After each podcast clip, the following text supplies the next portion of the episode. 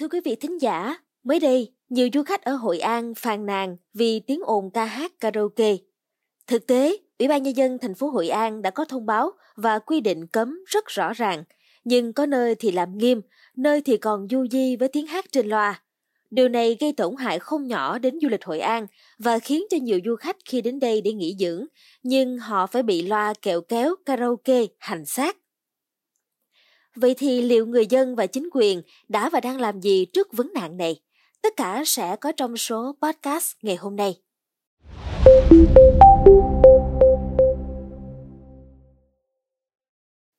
Vào ngày 12 tháng 6, chủ đầu tư dự án Casamia, thôn Võng Nhi, xã Cẩm Thanh, Hội An, Quảng Nam, buộc phải gửi văn bản tới tận từng chủ nhà lân cận. Yêu cầu không dùng loa kẹo kéo, karaoke quá khuya và ồn quá mức được biết, khu đô thị Casamia Hội An nằm gần bên khu phố cổ Hội An và rừng dừa Cẩm Thanh, được xem là khu dân cư 5 sao bình yên của Hội An. Cụ thể, một nhóm khách thuê villa trong khu đô thị này sau khi ăn uống thì đã dùng loa kẹo kéo bật âm thanh công suất lớn để hát karaoke ồn ào và say sưa từ chiều tới đêm. Vì vậy, vài người thuê nhà ở lân cận đã qua nhắc nhở, đồng thời báo lực lượng chức năng xuống can thiệp. Ngay cả khi có công an và cán bộ xã tới, nhóm du khách vẫn tiếp tục hát và to tiếng với cả lực lượng thực thi nhiệm vụ. Theo một vị khách thuê nhà kể lại với podcast Báo Tuổi Trẻ, họ hát đến 21 giờ, vợ tôi bệnh nằm mê man, các con tôi thì quấy khóc vì âm thanh quá ồn ào. Tôi phải đóng hết cửa nhưng vẫn ồn vì họ mở loa lớn quá, thật là quá kinh khủng. Người này liên hệ với ban quản lý để can thiệp, nhưng mọi việc cũng không mấy khả quan. Bên cạnh đó, ở các khu dân cư hay các villa nằm bên những cánh đồng lúa ở Hội An cũng có tình trạng chủ cơ sở lưu trú chiêu chuộng khách và cho mượn loa để khách hát. Chị Lam, một du khách tới Hội An thường xuyên để nghỉ dưỡng, phải bày tỏ sự thất vọng và khó hiểu khi một nơi được xem là yên tĩnh như Hội An lại bị phá vỡ bởi tiếng ồn. Bản thân tôi thì à, rất là thích đến Hội An bởi vì à, ở Hội An thì à, thích nhất là cái bầu không khí yên tĩnh và cổ kính. À, tôi thường xuyên vào đó để tìm cảm giác được yên tĩnh à, nghỉ ngơi và thư giãn à, sau những cái giờ làm việc nó mệt mỏi à, cuộc sống ồn ào. À, tuy nhiên thời gian gần đây thì tôi cảm thấy rằng à, cái nét cổ kính yên tĩnh đang à, dần không còn nữa vì những cái âm thanh à, sự ồn ào và của nhiều những cái uh, du khách mà hoặc là của chính những con người ở Hội An. À, ví dụ như tiếng la loa kẹo kéo này rồi uh, tiếng uh, những cái âm thanh từ các cái dịch vụ uh, uh, các cái khu giải trí. Uh, họ mở nhạc lớn nhảy múa vào buổi tối.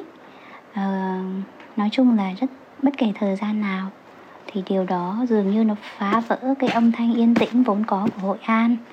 À, tôi rất hy vọng rằng à, trong thời gian tới chính quyền Hội An hoặc chính người dân Hội An sẽ có những cái sự nhìn nhận hoặc là sẽ có những cái hành động để à, giúp cho cái thành phố của mình à, giữ được cái nét cổ kính cái sự tĩnh lặng vốn có. Vâng ạ.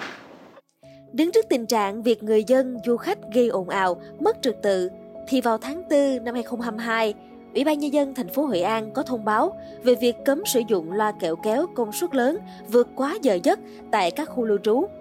Ủy ban nhân dân thành phố Hội An yêu cầu chủ khu lưu trú thông báo cho khách, chính quyền cơ sở tăng cường giám sát, nhắc nhở, kiểm tra và xử phạt nghiêm. Thông báo này nhận được sự đồng tình rất lớn của người dân, du khách và ngay chính chủ các khu lưu trú. Đa số đều đồng thuận rằng cần giữ nguyên vẹn bầu không khí trong lành, yên bình, vì đây là tài sản, là giá trị của Hội An. Nhưng thời gian gần đây, mọi việc dường như có chiều hướng ồn ào trở lại. Theo bà Lê Thị Thúy Diễm, Phó Chủ tịch Ủy ban nhân dân xã Cẩm Thanh, xã vẫn nhận được nhiều phản ảnh của du khách, người dân về việc các cơ sở du lịch cho khách hát karaoke gây ồn ào. Bà Diễm nói sẽ cử một nhóm trao đổi thông tin với người dân, chủ các khu lưu trú Nơi nào có việc hát karaoke thì được phản ánh lên nhóm. Công an cùng cán bộ của xã sẽ trực tiếp kiểm tra. Anh em công an thì đi kiểm tra tuần tra luôn chung chứ không đi đi có âm thanh. Nhưng mà ở địa phương thì chủ yếu là làm thời điểm cuối tuần là chính cuối tuần là thường khách người ta lấy người ta ở ra thì hầu như là ở đây là người dân hoặc là thôn hoặc là họ đều người ta đều phản ảnh như có tiếng ồn người ta phản ánh lấy thì tụi em sẽ xử lý thôi ví dụ như là có các khu du lịch mà đón khách á Ờ. ví dụ như có cái video người ta ấy á, Dạ. thì người ta sẽ nhắn tin là à, bây giờ này 10 giờ rồi nhưng mà ví dụ như này. Em em ví dụ như tụi em một phòng nhỏ này. Ừ. có cái lời quay em sẽ đi biết công an là công an sẽ lên nhắc nhở là anh sẽ im nè. Dạ.